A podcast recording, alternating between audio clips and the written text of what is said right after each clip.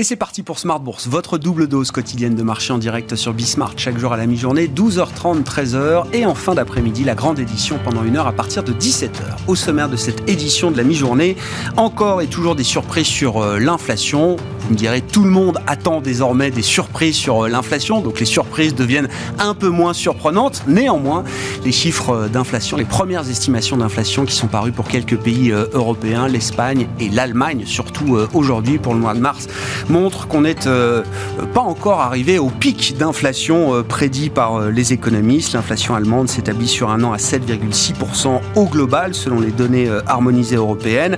On attendait un chiffre un peu inférieur à 7%, donc on voit bien quand même que malgré un consensus qui s'ajuste aux surprises, l'effet de surprise est toujours là. Et puis en Espagne, on avoisine désormais les 10% d'inflation sur un an, 9,8% précisément.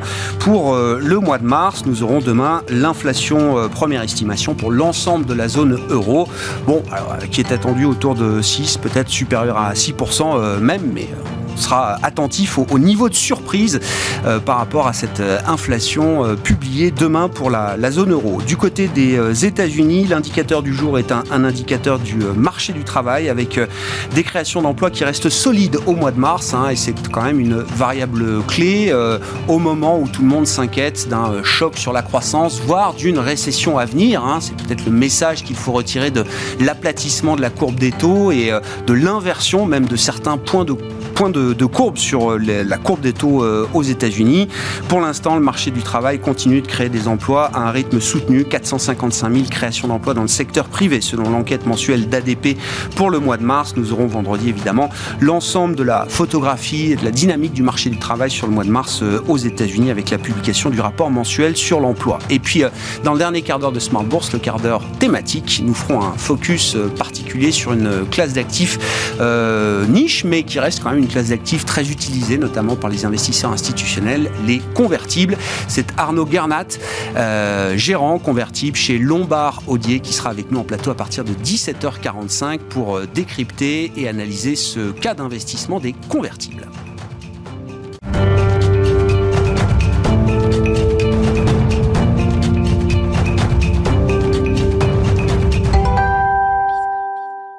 Après l'envolée des marchés actions hier, c'est un jour de pause aujourd'hui, notamment pour les indices européens. Le résumé de cette journée, les infos clés, c'est avec Alix Nguyen. Le rouge se confirme pour l'indice parisien par opposition à la franche progression d'hier. L'espoir quant à une désescalade en Ukraine s'estompant peu à peu. Même tonalité à New York où la séance commence en baisse. De corrélé à la situation géopolitique, on trouve une nouvelle déterminante pour les marchés aujourd'hui. En Allemagne, l'inflation est au plus haut depuis 1981 sous l'effet de l'envolée des prix du pétrole et du gaz. L'indice des prix à la consommation a augmenté de 2,5% par rapport à février et de 7,6% sur un an. En Espagne, toujours sur un an, l'inflation a atteint 9,8%, soit un pic de 37 ans. Ce matin, en visite à Chypre, Christine Lagarde évoquait dans son allocution des prix en Europe dont la hausse allait se poursuivre du fait de la guerre en Ukraine. Les prix de l'énergie et des produits alimentaires sont notamment concernés. Aux États-Unis, on relève de solides créations de postes. D'après le dernier rapport d'ADP sur l'emploi privé américain, les créations au mois de mars 2022 ont été au nombre de 455 000. La croissance de l'économie américaine au quatrième trimestre a quant à elle été légèrement moins soutenue qu'anticipée à 6,9%. Du côté du marché obligataire, les rendements des treasuries à 10 ans est stable et celui à 2 ans avance. Sur le plan des valeurs, si elles caracolaient en tête de l'indice parisien hier, les banques et les valeurs automobiles connaissent des dégagements. BNP Paribas, Crédit Agricole et Société Générale sont en baisse.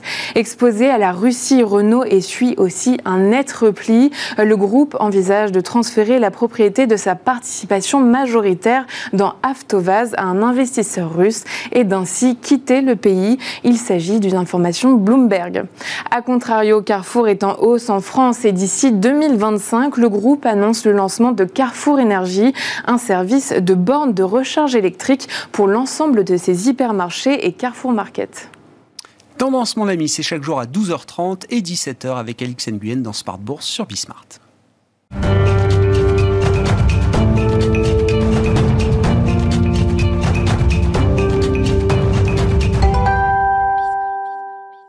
trois invités avec nous chaque soir pour décrypter les mouvements de la planète marché. Thibaut Prébet est avec nous ce soir, directeur général adjoint de la Financière Arbevel. Bonsoir Thibaut. Bonsoir. Sébastien Paris-Horvitz avec nous également, le directeur de la recherche de la Banque Postale Asset Management. Bonsoir Sébastien. Bonsoir. Merci d'être là et merci à Vincent Lecourtier de nous accompagner également. Bonsoir Vincent. Bonsoir. Vous êtes gérant, responsable de l'allocation d'actifs de WeSave. Je voulais qu'on débute l'émission avec... Alors, je sais que c'est un débat enragé pour l'avoir mené déjà il y a quelques années, le débat de l'inversion de la courbe des taux et surtout, quel signal une courbe de taux inversée envoie-t-elle au marché, aux investisseurs ?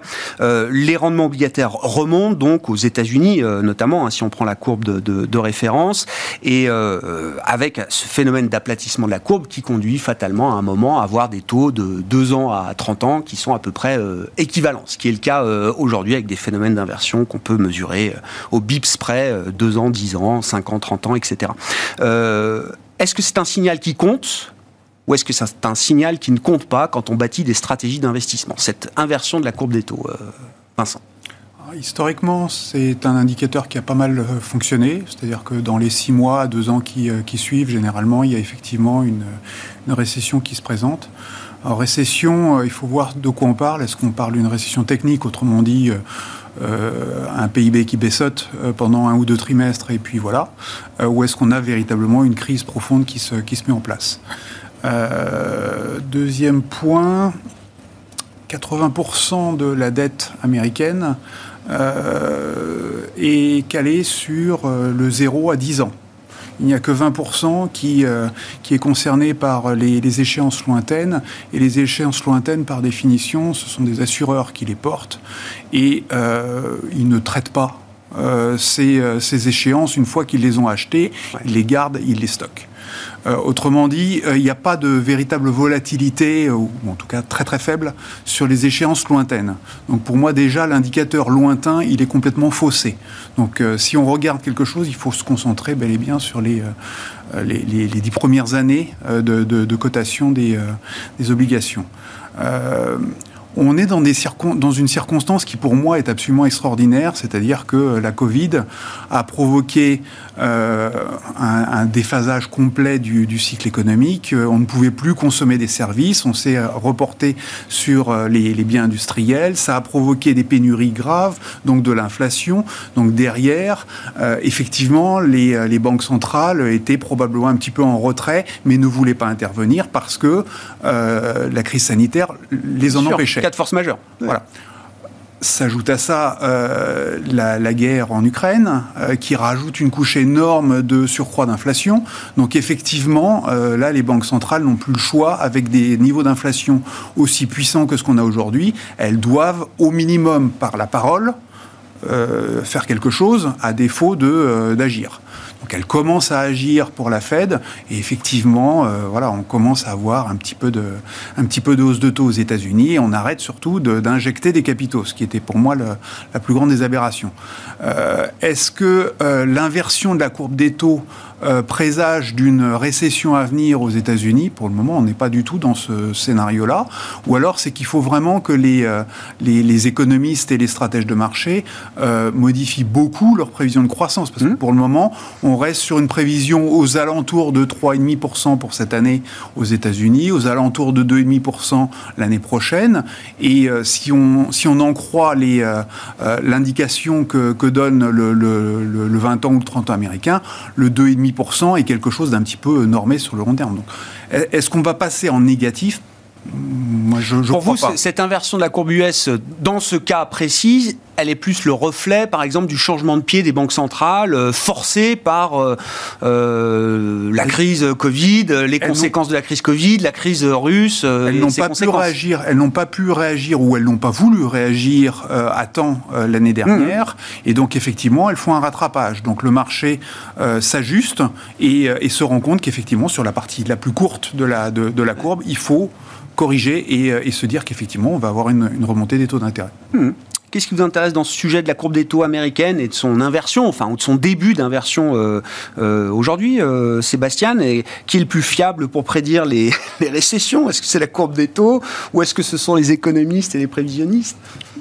Ça dépend. Je pense que les prévisionnistes ou les économistes se trompent beaucoup, la courbe des taux, moins.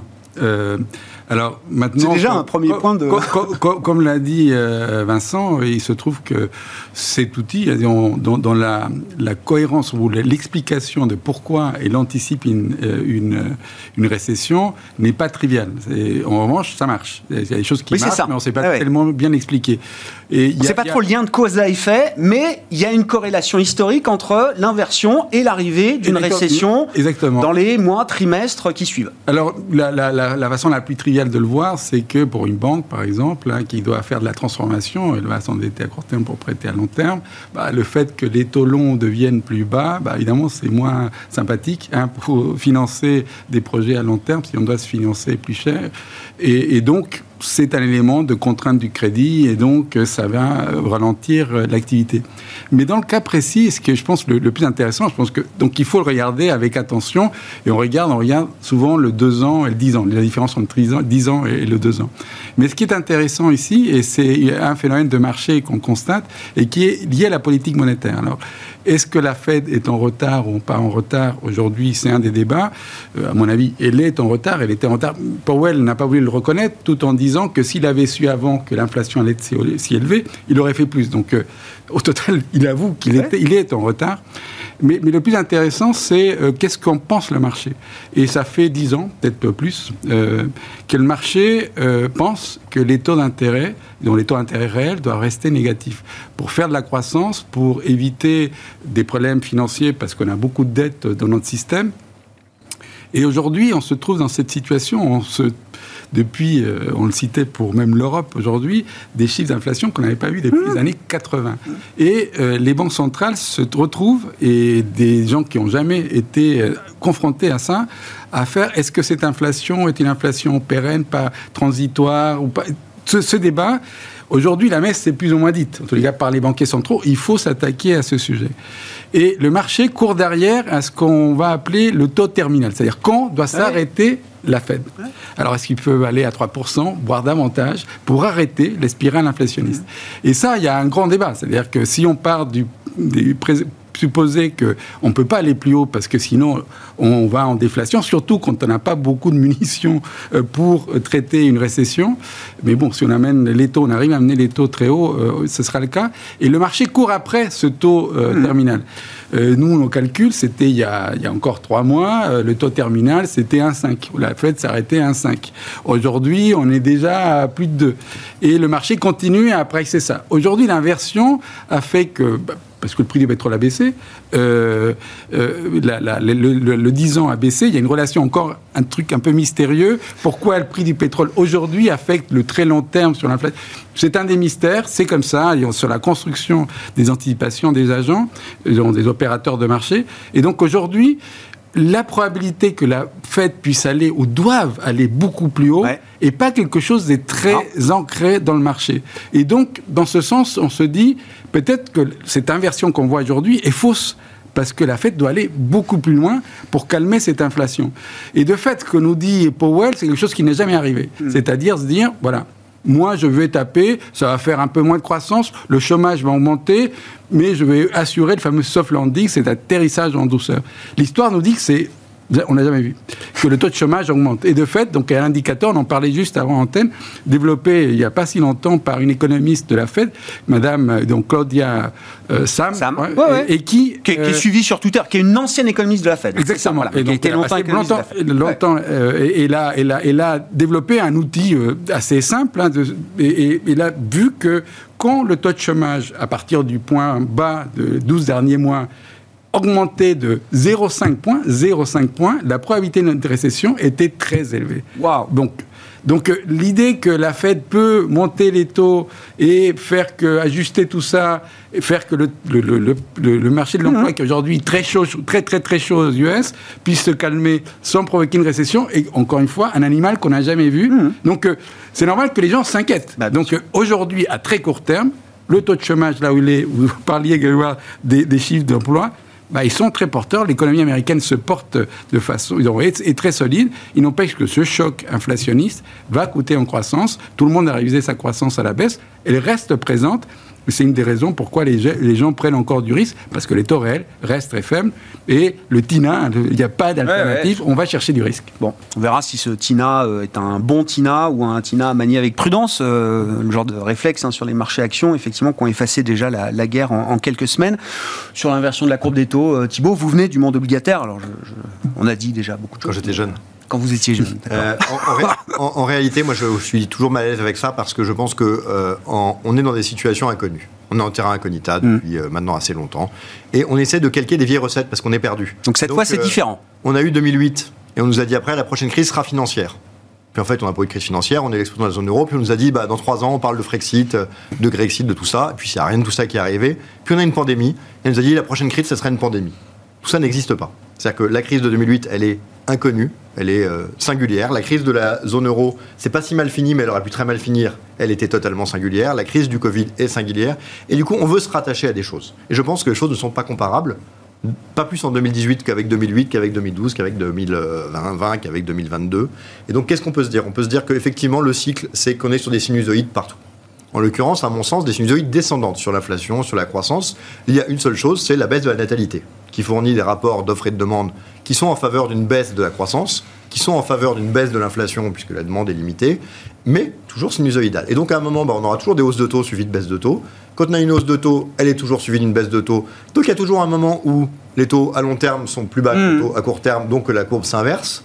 Évidemment qu'en général, comme on a une récession tous les 3, 4, 5 ans, quand ça commence à monter, on sait que d'ici quelques années, on aura une récession, donc la courbe s'inverse. Toute la question étant de savoir en fait où est la poule, où est l'œuf. Est-ce qu'on a des risques de récession, donc la courbe s'inverse, ou est-ce que la courbe s'inverse nous prévient un truc qu'on n'a pas du tout vu venir ? Ouais.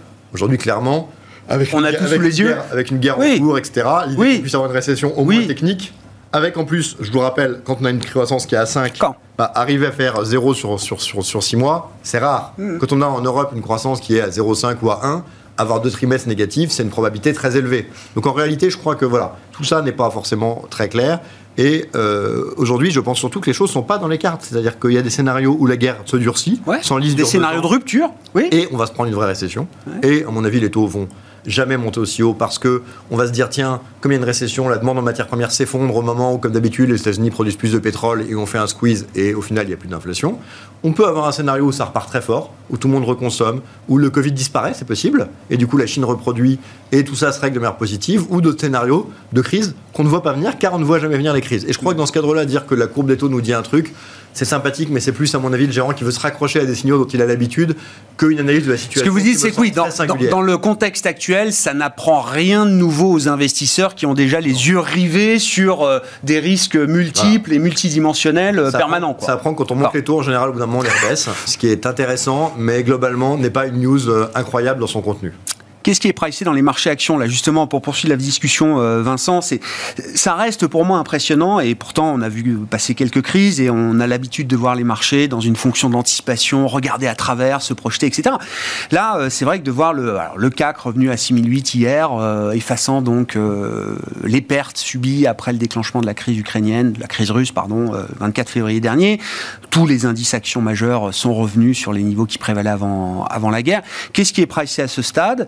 Est-ce qu'on est attentif à des scénarios de rupture qui sont encore possibles devant nous ? Comment vous regardez les niveaux de marché aujourd'hui ?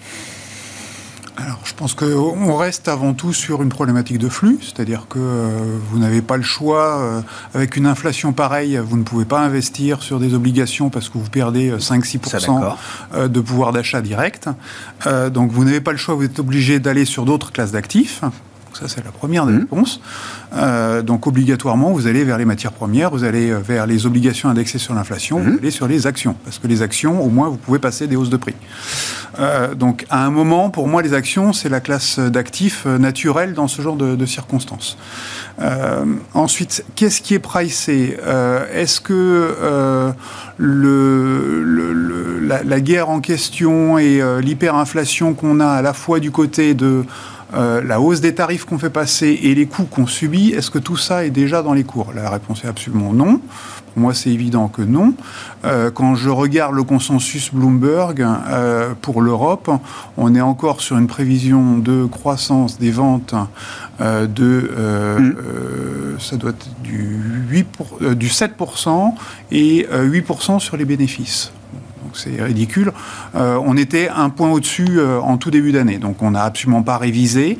Donc comme d'habitude, on a des grosses révisions qui se font d'abord au niveau de la macro, et ensuite, et seulement quand les analystes ont fait les rendez-vous avec les entreprises ou ont eu les publications de résultats, on fait les révisions. Donc pour moi, c'est clair que... c'est un indicateur retardé, très retardé. Ce travail de nettoyage, pour moi, il n'est absolument pas fait. Est-ce que les allocations du marché sont pour autant cohérentes ? Quand je regarde se rapatrier sur les États-Unis, qui sont producteurs d'armement, qui sont producteurs de matières premières, qui sont loin du conflit, donc qui auront de l'inflation, mais par contre pas de pénurie physique pour accéder aux matières premières, moi ça me paraît logique. Donc de voir les États-Unis surperformer, ça me paraît tout à fait normal. De voir l'Europe sous-performer, ça me paraît normal. De voir les marchés émergents sous-performer dans ce genre de contexte, pour moi là aussi c'est cohérent. De voir que les cycliques cycliques ou value sont en train de perdre de l'élan qu'elles avaient en tout début d'année, et que désormais on est de nouveau plutôt à rechercher les sociétés qui ont du pricing power, les sociétés de technologie qui ont peu de matières premières dans leurs entrants, mais essentiellement des coûts de salariaux. Pour moi, c'est tout à fait logique. Donc, pour moi, le marché fait son travail en termes de structuration. Par contre, en termes de valorisation, où est-ce qu'il faut placer le curseur ? Ouais. Moi, j'ai pas de réponse. Ma réponse, c'est une question de flux avant tout. Et les flux, pour le moment, on n'a toujours pas nettoyé l'ampleur des capitaux qu'on a injectés avec la Covid. Oui. Voilà. Donc, pour moi, le sujet, il est là. Je peux juste rajouter une chose. Je voudrais quand même rappeler que les prévisions d'analyse, ça reste un peu ajouter des choux et des carottes. Donc, il va falloir s'en méfier. C'est-à-dire qu'aujourd'hui, vous avez des gens qui ont très fortement révisé les marges et les chiffres d'affaires chez les producteurs de matières premières, qui les ont effondrés dans des secteurs comme par exemple l'automobile, où on va avoir moins de marge et moins de prix, et ça peut donner quelque chose qui d'un point de vue consensuel est flat, à condition d'avoir un portefeuille 100% équilibré, ce qui n'est jamais le cas. Donc c'est vrai que de toute façon, il faut malheureusement rentrer un peu dans le détail, prendre un peu de temps pour aller voir société par société, thème par thème, secteur par secteur où on en est, parce que la vision très agglomérée est très inopérante dans ce genre de marché, où il y en a dans tous les sens en fonction des secteurs, et c'est vrai qu'on est obligé d'aller dans cette finesse-là. C'est bien le job des analystes d'aller dans le détail du dossier par dossier. Regardez, quand on fait une analyse sur le marché global, de ça ou ça, en fait, ça peut bouger énormément et que la somme soit nulle, sauf qu'en fait, c'est plus du tout les mêmes sociétés. Et donc, sur votre portefeuille, si vous êtes très cyclique auto, vous êtes explosé. Si vous êtes très matière première, pas du tout. Donc, c'est vrai qu'il faut malheureusement parfois rentrer un peu plus dans le détail que les visions de consensus qui disent pas grand-chose. Et il va y avoir des informations sur les couvertures de matières premières, les couvertures de devises ou des choses comme ça. Et là, on parle de l'inflation de l'an passé, enfin de la hausse des matières premières de l'an passé qui était couverte par les entreprises. Bien sûr, mais si vous avez des couvertures sur les matières premières, elles durent combien de temps ? Ça aussi, c'est des informations qui sont très importantes pour savoir à partir de quand, de nouveau, on se prend plein pot le cours réel des marchés sur les matières premières. À propos de flux, Vincent, et vu qu'on approche de la fin du premier trimestre, demain, 31 mars, pour des portefeuilles alors, balancés, équilibrés, comme on dit, obligue, action, le fait qu'on a eu une correction inédite, sans précédent du marché obligataire là, sur ces 3 premiers mois de l'année, est-ce que ça implique alors, des effets de rebalancement important et des impacts de marché importants. Alors, si vous regardez ça sur le trimestre, dans la mesure où les actions et les obligations, toutes les deux baissées, oui, il faut remettre un petit peu d'obligations de façon mécanique, parce qu'en fait, les obligations ont perdu plus que les actions, paradoxalement. Mais bon, je dirais que... Ce qui valide l'idée qu'il faut être action. Exactement.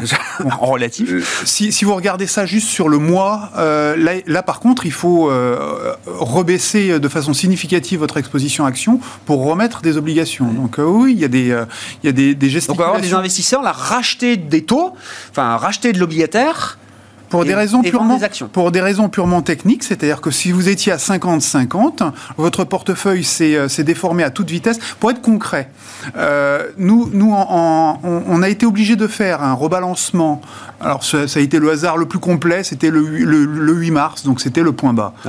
Simplement parce que nos portefeuilles se sont énormément déformés sur les 2 premiers mois de l'année et qu'on se retrouvait à avoir une sous-pondération par rapport à ce qui était logique d'avoir en action. Donc, on a été obligé de rebalancer. En l'espace de 15 jours, sur nos portefeuilles, on a eu une remontée de poids de 2% des actions ce qui est colossal, absolument colossal. Et on a été obligé de rebalancer une nouvelle fois. Donc en clair, on a acheté, on a eu du bol, c'était au plus bas, et on a été obligé de rebalancer une nouvelle fois dans l'autre sens, c'est-à-dire de revendre de nouveau des actions, donc prendre des bénéfices sur ce qu'on avait acheté en bas, très bien. Au final, pour faire quoi ? Pour racheter de nouveau des obligations qui... On n'est pas forcément à l'aise sur ce thème, mais notre mode de gestion nous pousse à quand même, une fois de temps en temps, revenir sur cette classe d'actifs. Sur la classe d'actifs actions, Sébastien, qu'est-ce qui vous intéresse ? Est-ce que le rationnel de la remontée des indices actions est solide ? Est-ce que l'espoir est une... bonne stratégie. L'espoir est toujours une bonne stratégie. Mais je reviens à ce que disait Thibaut. En fait, on a un choc qui est absolument inédit. Tout le monde le dit, mais sur le marché, ça se voit. C'est-à-dire, première guerre depuis la Deuxième Guerre mondiale sur le territoire européen. Et évidemment, la dislocation que ça crée sur les matières premières est énorme. C'est-à-dire que la possibilité, aujourd'hui, les Allemands disaient, attention, la possibilité qu'on n'ait pas de gaz est réelle. Donc, ils ont déclenché le plan d'urgence. Voilà, oui, s'ajuster... Oui. Comment a réagi le marché ? Vincent a raison. Le marché est allé chercher ce qui était évident déjà, s'exposer aux matières premières. Donc, sur la dernière semaine, le pétrole est baissant, les matières premières toute la partie énergie a baissé, mais c'est un des meilleurs performeurs depuis cette crise parce qu'elle est là. Donc il y a une lecture qui est assez étroite qu'il faut faire sur... Qu'est-ce qui se passe aujourd'hui ? Et il est évident que tant qu'on n'est pas sorti, parier sur les matières premières encore reste de mise, quels que soient les valos, etc. C'est là-dessus que va se déplacer le curseur. Alors, maintenant, quand on regarde les grandes dynamiques, nous-mêmes, on les voit. La value, sur 2 ans, à peu près fait comme la croissance, voire un petit peu mieux. Et on sait pourquoi. La reprise a été très forte. Toutes les parties cycliques ont remonté. Les banques ont bénéficié maintenant et continuent de bénéficier de la hausse des taux d'intérêt. Donc, tout ça paraît normal. Maintenant, quand on essaie de se déplacer, on parlait de récession, etc., c'est beaucoup plus difficile. C'est sûr, c'est plus difficile. Alors, nous, on n'est pas contraints. On a... quelques clients qui nous imposent des contraintes de pondération définies, prédéfinies sur un profil de risque ou de tracking erreur dans le jargon technique dans laquelle on est contraint. Donc dès qu'il y a quelque chose qui déplace de trop, on rachète. Si on n'est pas contraint, évidemment, ne pas avoir de taux, Vincent et Thibault le disaient d'ailleurs. C'est la première des choses. L'inflation, pour tout le monde, c'est mauvais. Y compris pour les actions, sauf pour quelques boîtes qui ont vraiment du pricing power. Mais c'est quand même pire pour les obligations. Donc, acheter les obligues aujourd'hui, c'est très difficile. Et on a tourné la page, y compris sur le crédit. Sur le crédit, on voit bien que, certes, les spreads sont revenus, comme tout le risque est revenu sur la dernière semaine. Mais encore une fois, il y a à moins de réussir à jouer que le spread et ne pas tenir compte de l'effet duration, comme on dit, l'effet de hausse des taux, on est dans une situation de fragilité. Et plus on ira haut, Thibaut ne pense pas qu'on ira haut, mais plus on ira haut, plus ça va faire mal. Et donc, tant qu'on ne s'est pas débarrassé de l'inflation, encore une fois, on disait 10% en Espagne. Aux États-Unis, on va atteindre des chiffres aussi énormes. Donc, on expolie l'heure entier qui veut détenir des obligations. Donc, c'est quelque chose qu'on se dit, évidemment, pour la gestion de mon risque, je dois faire... Mais à l'intérieur des actions, pour finir, ce que disait Thibaut, on doit aller voir beaucoup plus en détail, de voir qui protège un portefeuille aujourd'hui. Si vous prenez l'industrie, moi j'allais sur les industriels parce qu'ils vont bénéficier d'investissements, etc. C'est plus un no-brainer. Il faut réfléchir. Vous prenez les Allemands qui sont les payeurs boîtes industrielles. Vous dites, merde, on se retrouve dans une situation où la crise énergétique peut les faire souffrir. Le yen qui se déprécie, leurs concurrents japonais gagnent du terrain. Bref. C'est pas simple, il faut aller dans le détail. Juste, rapidement, Sébastien, le fait que l'inflation surprenne encore, on l'a vu avec les chiffres européens, on le verra avec les chiffres américains, etc. Enfin, est-ce qu'on arrive à avoir une idée un peu plus précise quand même du pic d'inflation au fur et à mesure qu'on encaisse les surprises après les surprises ? Ou est-ce qu'on a abandonné l'idée de, de marquer un pic quelque part ? Il faut choisir un scénario. Nous, on a choisi un scénario comme quoi cette crise allait s'arrêter plutôt tôt que tard. D'accord. Mais c'est une hypothèse. Et donc, à ce moment-là, effectivement, le pic d'inflation arrivera encore dans 3 mois, 4 mois, au plus tôt. Non, mais mais il y a le scénario où ça s'enlise et le prix du pétrole va à 150, 180. Et là, on revoit tout. Bon, Thibaut, alors sur les aspects de marché, et puis vous vouliez qu'on reparle du Covid, de la Covid. Oui, je pense qu'il y a plusieurs sujets. Déjà, effectivement, pour savoir où s'arrête l'inflation, il faut trois choses. La première, si possible, c'est avoir le numéro de Poutine. Ce qui est compliqué, et puis bon, vu qu'il n'y a pas forcément une fiabilité énorme dans ce qu'ils disent, il faut le convaincre. En réalité, l'inflation, elle se joue là aujourd'hui. Voilà, c'est le premier point. Le deuxième point, si l'inflation d'avant ne venait pas de Vladimir Poutine. Oui, mais l'inflation d'avant, elle pouvait se régler. Parce que l'inflation d'avant, c'était du restockage dans une période de consommation forte. Mais c'est toujours transitoire. Le problème, c'est qu'on ajoute des chocs transitoires les uns après les autres. Donc au bout d'un moment, ça en fait beaucoup d'un coup. La trame de fond, elle est toujours désinflationniste. Le problème, c'est que si on ajoute des problèmes de production, Covid en Chine, je vais y revenir, qu'on ajoute une surdemande aux États-Unis et qu'on rajoute enfin une indisponibilité des matières premières, on vient ajouter des chocs exogènes. C'est l'empilement des crises, là, d'accord. Pour autant, personne ne doute du fait que si le Covid devait disparaître, ce qui peut arriver aussi vite que c'est venu, et que la guerre se réglait, il n'y a pas trop de doute sur le fait que le pétrole et les surcoûts liés au transport rebaisseraient très vite. Donc il n'y a pas de doute là-dessus.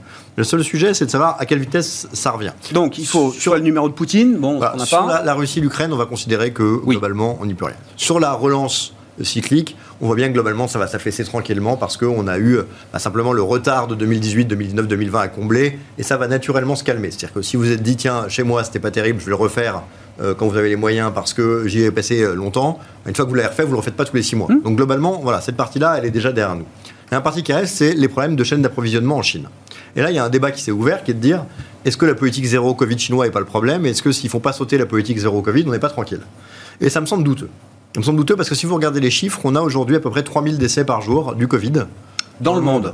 Et ce qui est intéressant, c'est que pour revenir à un nombre de décès aussi bas, il faut retourner au 28 mars 2020. C'est-à-dire il y a 2 ans, et c'est-à-dire avant tous les premiers confinements. Donc ça veut dire qu'en fait, on n'a jamais eu aussi peu de décès Covid, alors qu'on a aujourd'hui 1,6 million de cas par jour, et qu'à l'époque où certes on ne testait pas, on en avait 85 000. Donc on voit qu'on a un virus qui est de moins en moins létal, qui arrive à des taux de décès autour de 0,15 dans les pays développés, ce qui est quand même moins que la grippe. Et donc, on calque ça en disant les Chinois, il faut qu'ils arrêtent, quoi. Ils nous plombent toutes les chaînes de production. Voilà. Sauf qu'on oublie que dans des zones qui ont double vaccination, triple vaccination, Pfizer, Moderna, ça se passe bien. Effectivement, on a une natalité qui est faible. Quand vous regardez les chiffres à Hong Kong, quand vous regardez les chiffres en Chine, s'ils étaient disponibles, d'où l'idée de regarder Hong Kong, vous voyez des létalités qui sont beaucoup plus fortes. Dans des zones en plus où les très âgés ne sont pas vaccinés, dans des zones où c'est du Sinovac qui est utilisé généralement, qui a une efficacité qui est quand même parfois assez théorique, et vous vous rendez compte que c'est probablement que si la Chine arrête sa politique zéro Covid, il est envisageable qu'il y ait des décès massifs. Il est question que la Chine arrête sa politique zéro Covid ? En tout cas, il y a une mise en question de cette politique. Ouais. Certains espéraient qu'elle atténue cette politique. On est sans doute plus dans le... Et vous dites ça, c'est un fantasme. Ouais, d'accord. Je pense que c'est pas un fantasme, mais ça doit être couplé à une réflexion sur l'utilisation d'autres vaccinations, de vaccination Pfizer ou autre, qui ait une efficacité plus importante. C'est-à-dire que la politique zéro Covid est pertinente, en tout cas compréhensible, à partir du moment où la vaccination ne donne pas une protection suffisante. Et on peut imaginer que Pékin, je ne sais pas, s'approvisionne en Pfizer ou en Moderna pour abandonner sa politique zéro Covid. En tout cas, à ce stade, abandonner une politique zéro Covid avec les taux de létalité avec la vaccination actuelle me paraît une hypothèse qui est peu réaliste et qui devrait se nourrir d'une disparition du virus, quelque part par cette usure que certains évoquent, plus que par une volonté politique, parce que, effectivement, quand on regarde les résultats à Hong Kong, on n'a pas tellement l'impression qu'on peut se permettre d'ouvrir les vannes dans des populations dont la vaccination n'est pas top. Donc ça veut dire qu'il va falloir soit qu'ils arrivent à améliorer cette couverture vaccinale et ses effets, soit que le virus finisse par disparaître pour réussir à avoir ces derniers verrous un peu sur l'inflation avec la situation russo-ukrainienne, et qu'on puisse essayer de retrouver des déblocages. Tant que ce n'est pas le cas, ça va rester quelque chose de relativement compliqué, même s'il ne faut pas se mentir aujourd'hui, la patte la plus importante, c'est la Russie, ce qui montre qu'on pense qu'on a des problèmes jusqu'au jour où, quand on a des vrais problèmes, on se rend compte que les précédents étaient gérables, et les problèmes d'approvisionnement étaient gérables. Les problématiques, en revanche, sur le gaz et le pétrole sont, à ce stade, beaucoup plus contraignantes. Je vous rappelle, pour les auditeurs qui ont pas ça en tête, que la corrélation, aujourd'hui, est quand même à 95% entre l'alimentation et le pétrole. Donc il faut garder en tête que voilà. Ça veut dire quoi ça ? Ça veut dire que pour produire, il faut du carbone, du pétrole. Donc c'est le pétrole qui fixe beaucoup plus de coûts que ce qu'on pense. Et tant qu'on a cette situation de blocage ou de crainte sur le pétrole russe, l'inflation va rester très élevée. Donc voilà, surveillons ces deux points et effectivement essayons d'être compatibles avec des problématiques en choisissant des secteurs qui tiennent bien. En revanche, faire des prévisions, ça me semble nécessaire car c'est notre travail, mais objectivement, il faut être tout à fait humble sur ce qu'on peut sortir parce que ça dépend de forces qui nous dépassent fortement. Oui, je sens que vous êtes assez prudent sur l'espoir d'une amélioration sanitaire en Chine, ou en tout cas d'une amélioration de la politique sanitaire en Chine à court terme. Je suis en tout cas prudent sur ma capacité à prédire le moment où cette inflation va rebaisser car elle me paraît peu dépendre d'un certain nombre de sujets. Très confiant sur le fait que la démographie reste sur cette tendance très baissière qui fait que... je ne serais pas étonné que même dans un an, avec en plus des effets de base énormes, on parle déjà plus de déflation que de niveau d'inflation très élevé. Dans un an, on parlera plus de déflation, de risque déflationniste que de risque hyperinflationniste. Oui. Mais n'oublions pas que tout est aussi beaucoup effet de base. On se compare à des matières premières extrêmement bas. Dans un an, on se compare à des effets de matières premières très hauts. Si par hasard les solutions se sont décantées, ça pourrait être une histoire très différente. Donc ne tirons pas des plans sur la comète trop longs sur des situations qui peuvent bouger de manière très rapide. Ça peut bouger aussi vite, Sébastien ? Moi, je suis pas d'accord avec Thibaut. En revanche, je suis d'accord avec lui sur la Chine. Sur la Chine, je suis d'accord avec lui. On n'en sait rien. Il y a beaucoup de déclarations. Il le disait, les taux de vaccination sont trop faibles en Chine et on voit bien que c'est le seul antidote. Le point, c'est que ça prend du temps.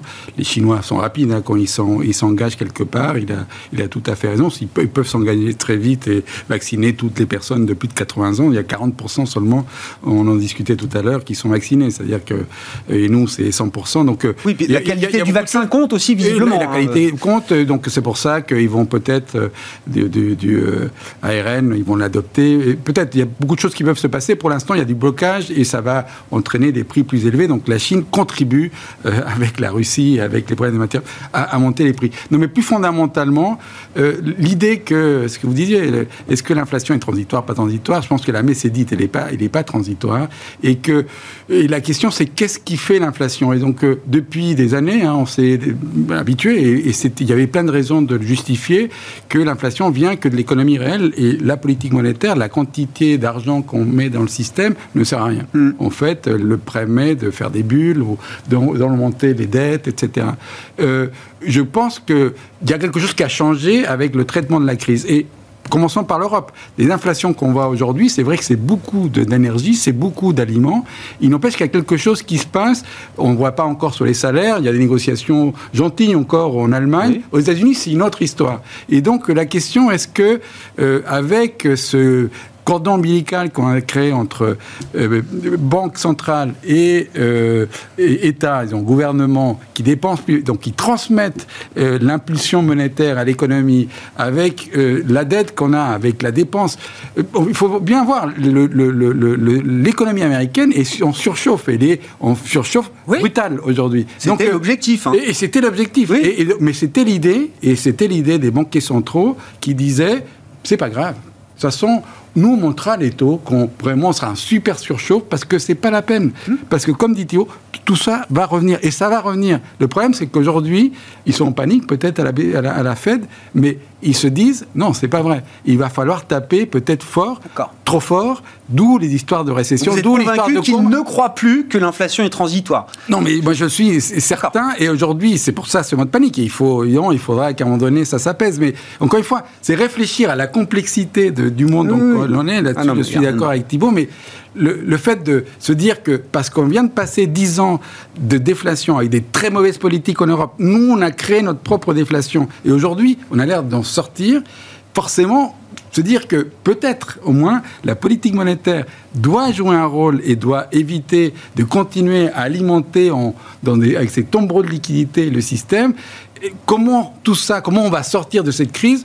Espérons qu'on va bien sortir. N'empêche, pour l'instant, c'est une des raisons pour lesquelles nous, on continue à dire les taux réels restent très faibles. Et c'est vrai que le fait d'aller chercher des boîtes, et là, encore une fois, Thibaut a raison, il faut aller regarder les entreprises qui a du pricing power dans ce monde compliqué, et qui peut encore faire un peu de levier pour transformer ça en croissance de façon saine. Bah ça fait sens dans des taux réels qui sont toujours négatifs. Donc, moi, je pense que peut-être on se trompe et on a changé de régime et que les banques centrales doivent faire beaucoup plus, c'est-à-dire la monnaie compte. Voilà. Bon. qu'est-ce qu'on fait dans ce contexte pour préserver le capital, voire apporter un peu de performance aux actifs financiers, Vincent, en l'occurrence. Ça dépend de l'horizon d'investissement, ouais. Je pense, réponse banale. Ça dépend du niveau de risque que vous voulez avoir et ça dépend de votre anticipation d'inflation.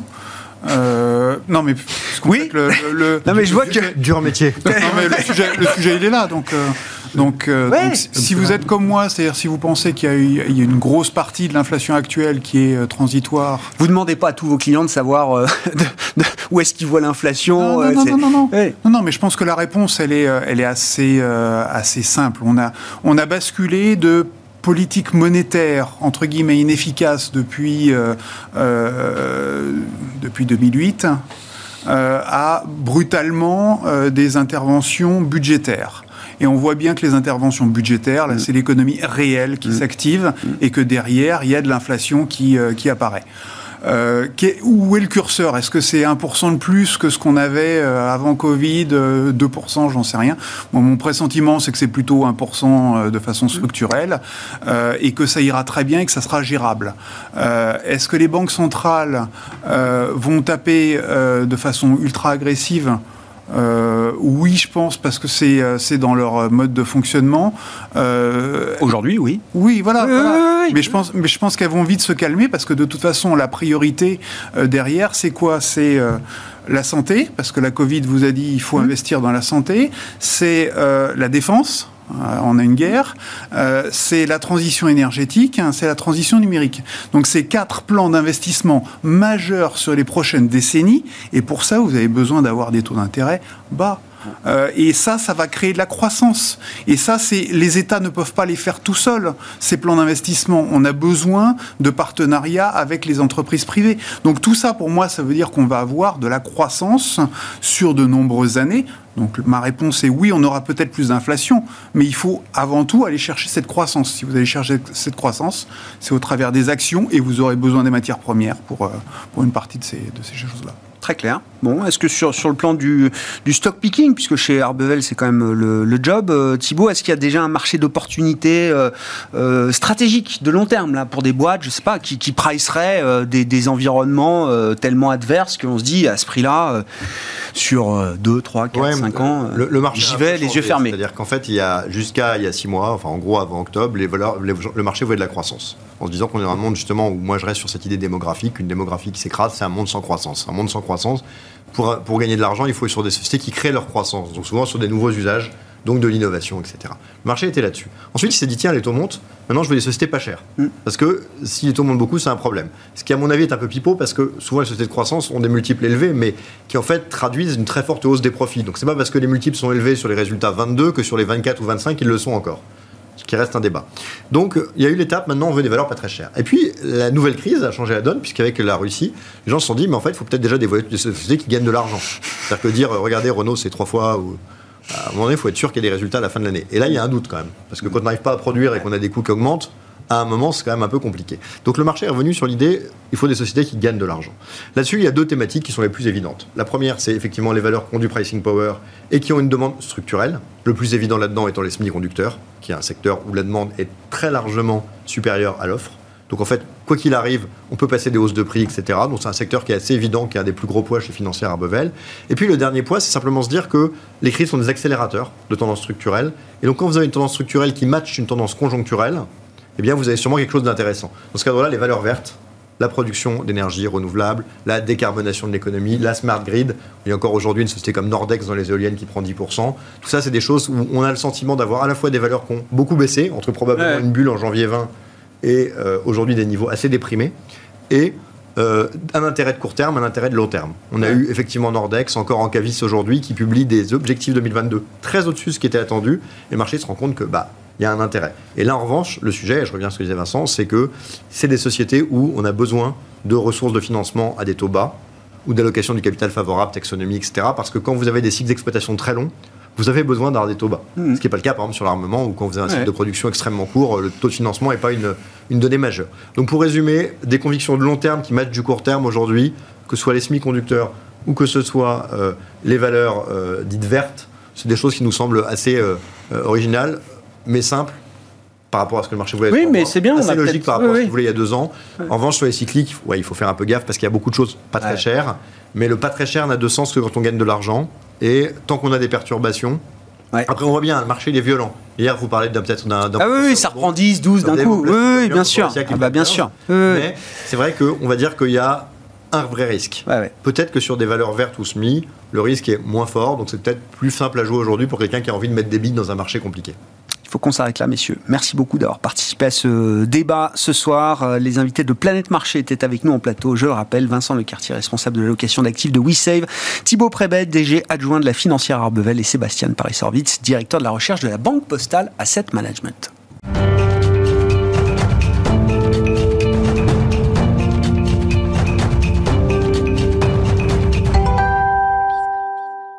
Le dernier quart d'heure de Smart Bourse chaque soir, c'est le quart d'heure thématique. Le thème ce soir, c'est celui des convertibles. Le cas des obligations convertibles dans l'absolu et dans le contexte de marché actuel, bien sûr. Nous allons en parler avec Arnaud Gernat, qui est à mes côtés, gérant chez Lombard Odier IM. Arnaud, bonsoir. Bonsoir, merci de recevoir. Ravi de vous retrouver dans ce studio. Je suis toujours ravi de parler des convertibles parce que je sais qu'il faut à chaque fois expliquer ce qu'est une convertible. Et donc, je sais que les gérants convertibles sont généralement de très bons pédagogues, puisque vous avez toujours l'habitude d'expliquer en préambule ou de rappeler plus précisément en préambule comment fonctionnent alors ces produits un peu hybrides entre produits obligataires avec l'idée d'une option action également qui est intégrée à ces obligations convertibles. C'est quoi le pitch là qu'on fait en 30 secondes, 45 secondes à quelqu'un qui n'aurait jamais entendu parler des convertibles là ? Alors, bon, déjà c'est une petite classe d'actifs, hein, ça fait à peu près 500 milliards d'euros, donc ça fait quand même des gros chiffres, mais c'est pas si gros que ça par rapport aux actions, aux obligations. Alors pour faire simple, c'est un produit qui est relativement simple, c'est une obligation, donc ça, vous avez des coupons, un remboursement, et vous avez la possibilité d'échanger cette obligation contre des actions. Et ça vous donne quelques avantages. Alors, déjà, ça vous donne la sécurité des obligations, mais aussi ça vous permet de participer à la hausse des marchés actions. Et donc, pour faire simple, c'est un produit qui est tout terrain, et qui correspond à n'importe quel temps. Donc si vous êtes par exemple un investisseur obligataire, ça vous donne déjà beaucoup de diversification par rapport à vos émetteurs habituels, mais surtout ça vous donne d'autres moteurs de performance que ce que vous avez d'habitude. Ça vous permet de profiter de la hausse des marchés actions. Si vous êtes un investisseur action, vous allez bénéficier de cette protection à la baisse qui est donnée par la partie obligataire de votre obligation, tout en gardant la possibilité d'avoir une participation à la hausse. Donc aujourd'hui, si vous êtes par exemple aussi un investisseur, un allocateur d'actifs, historiquement, les obligations convertibles ont une performance ajustée du risque qui est bien meilleure que beaucoup d'autres actifs. Je vous donne un exemple. Notre fonds global, si vous le regardez sur le long terme, vous avez à peu près une performance annualisée qui est de l'ordre de 4%, d'accord, pour une vol qui est un petit peu moins de 5%. Ça, c'est pas si éloigné finalement que sur les marchés actions, qui ont à peu près 6% sur la même période, mais 3 fois plus de volatilité. Bien sûr. Donc en fait, c'est un actif un peu tout terrain et qui correspond bien aujourd'hui en fait à la situation qu'on connaît. Alors pourquoi ça correspond bien aujourd'hui ? Parce que c'est tout terrain, mais j'imagine qu'il y a quand même peut-être des terrains qui sont plus favorables. Là, dans un monde où l'obligataire corrige de manière historique, on l'a beaucoup commenté, on a l'impression qu'on change de monde après 10, 20, 30 ans de baisse de taux. Justement, quelles sont parmi les caractéristiques des convertibles, qu'est-ce qui est intéressant justement dans ce moment de marché aujourd'hui, Arnaud ? Alors, la première caractéristique, c'est que justement, quand vous bénéficiez de la hausse et vous avez une protection à la baisse, c'est un bon produit pour l'incertitude. Ouais. C'est-à-dire que, en fait, vous pouvez dormir sur vos 2 oreilles. Et aujourd'hui, on est dans un monde, dans un contexte où demain, vous pouvez avoir une nouvelle qui va faire monter les marchés de manière assez importante et une nouvelle qui peut la faire baisser énormément. Donc vous voulez garder en fait ce profil un peu asymétrique qui est donné par les convertibles et qui est un peu unique d'ailleurs aux convertibles. C'est aussi un produit qui naturellement bénéficie de la volatilité des marchés, puisque vous avez une composante optionnelle, et donc cette composante a tendance à s'apprécier avec la volatilité des marchés. Voilà. C'est aussi un produit, c'est un peu plus technique, mais qui est peut-être moins sensible à la hausse des taux. Donc qui vous protège naturellement en fait contre les hausses des taux d'intérêt, et donc je pense que c'est particulièrement adapté aujourd'hui.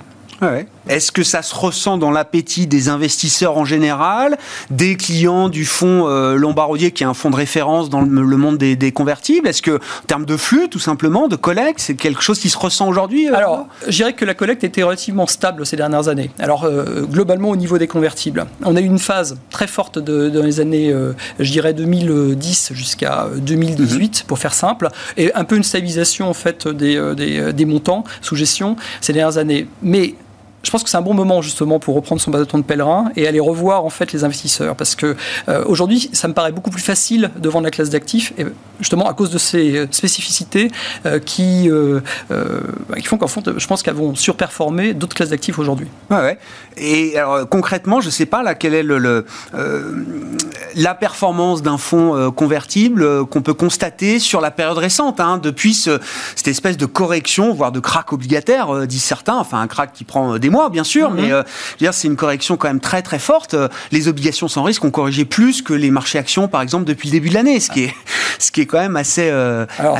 Alors, comment se comportent justement les convertibles là, sur le passé récent? Alors, si je regarde en fait notre fonds, qui est un fonds qui est plutôt défensif, il est autour de -5 aujourd'hui.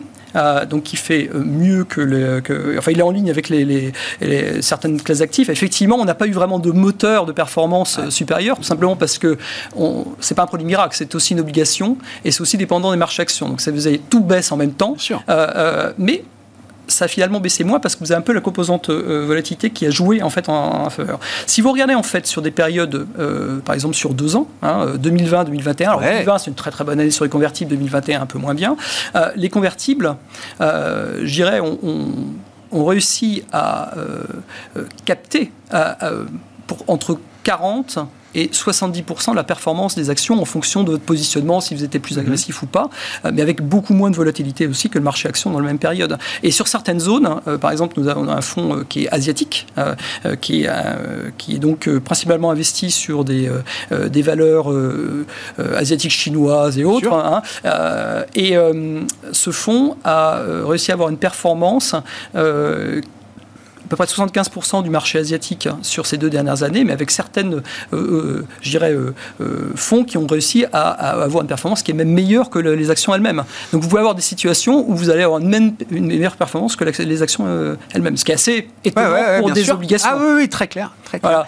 Voilà. On trouve toute la gamme de qualité de crédit, puisqu'il y a quand même un sujet de crédit dans une obligation convertible. Oui, Arnaud, on trouve les bons émetteurs, les mieux notés, on trouve les milieux de classe, on trouve les investisseurs à risque également. Alors, les émetteurs à risque, pardon. On a un peu tout. Alors, ce qui est intéressant pour des investisseurs obligataires, c'est que vous avez une vraie diversification. Beaucoup d'émetteurs de convertibles ne sont pas forcément notés officiellement, donc ce n'est pas des émetteurs classiques, donc il y a une vraie diversification. Ça permet de sortir des indices. Exactement.